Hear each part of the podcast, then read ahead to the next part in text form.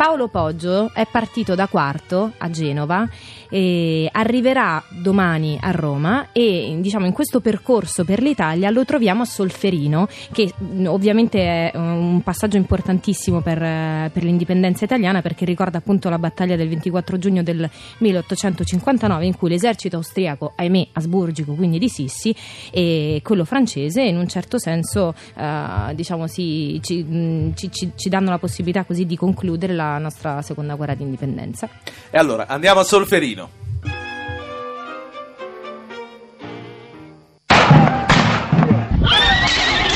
Ruggero, Ruggero, non so se mi senti. Eh, Ruggero, allora qui la battaglia. Sentiamo forte curiosa. e chiaro. Siamo, siamo asserragliati eh, in piazza Castello qui a Solferino siamo riusciti a passare eh, dietro il fronte, siamo riusciti a entrare qui nella, nella piazza, sembrava tutto eh, tranquillo ma in realtà da qualche minuto eh, continuiamo a sentire eh, colpi di cannone, colpi di fucile, vedete, sentite i cavalli eh, che stanno, che stanno combattendo qui, qui vicino, è una situazione abbastanza pericolosa, noi ci siamo messi dietro dietro un muro, ma c'è un testimone qui che forse ci può dire che cosa sta succedendo. Eh, Luigi Lonardi, che cosa succede? Perché noi ci siamo ritrovati qua venendo, venendo da quarto e abbiamo capito che stava per succedere qualcosa. Qui le truppe degli austriaci, quelle del Conte Stadion, sono asserragliate nel, qui nel castello e su alla Spia d'Italia convinti di resistere all'attacco del, dell'esercito franco-piemontese che sta avanzando cannoneggiando con un cannone tecnico eh, molto più preciso dei nostri, di quelli, di quelli. Guardi, guardi che stanno entrando, stanno entrando i francesi. Esatto, questi sono gli zuavi che stanno forzando la porta d'ingresso del castello e stanno vincendo le resistenze. Probabilmente qui ci sarà la resa e non sarà più possibile resistere ulteriormente. Ecco, allora Ruggero, Cristiana. Eh, Paolo, ti, sen- ti, sentiamo, un... ma eh, stanno, stanno ecco. uh, rappresentando una battaglia? No, no, noi siamo nel pieno della battaglia. Ah, ecco, ecco. No, il direttore fa, Preziosi fai, ha detto modo, vai a seguire la battaglia di Solferino. la macchina esatto. è anche la macchina del tempo. esatto.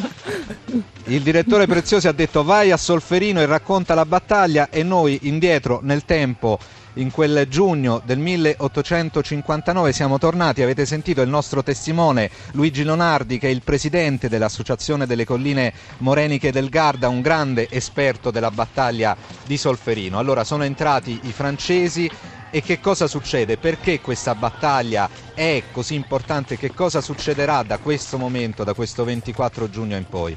È giusto dire che in questa battaglia si trovano due eserciti grandissimi con l'esercito ritenuto invincibile degli austriaci e si trovano in campo più di 250.000 soldati a combattere nello stesso tempo.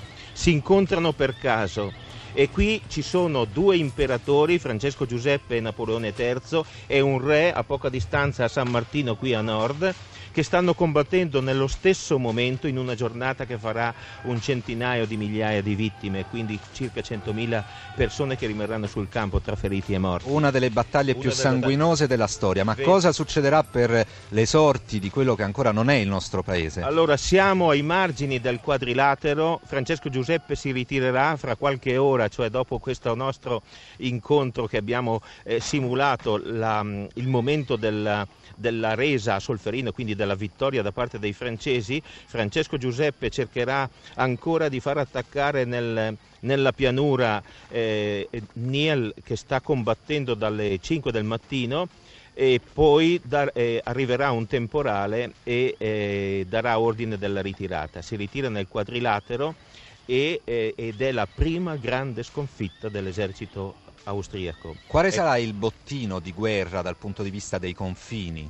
Ecco, dal punto di vista dei confini eh, segnati poi con l'accordo di, di, Zurigo dopo la pace di Villafranca, ehm, il, il, Mincio sarà il confine che separerà la parte conquistata che poi ceduta ai Savoia e il Veneto rimarrà al, ancora all'Austria, ma della, della, Lombardia rimarrà Mantova partendo da Goito, cioè fino a Goito sarà... Eh, eh, Regno Sardo piemontese e poi da lì il confine andrà a sud fino al Po e quella parte di Mantova verso sud sarà, rimarrà fino al 67 eh, sotto l'impero ehm, del Veneto austriaco, austro-ungarico, ma nel Veneto. Quindi un altro grande passo verso l'unità del nostro paese. Allora, Cristiana, eh, noi vi restituiamo la Sì. linea da Solferino.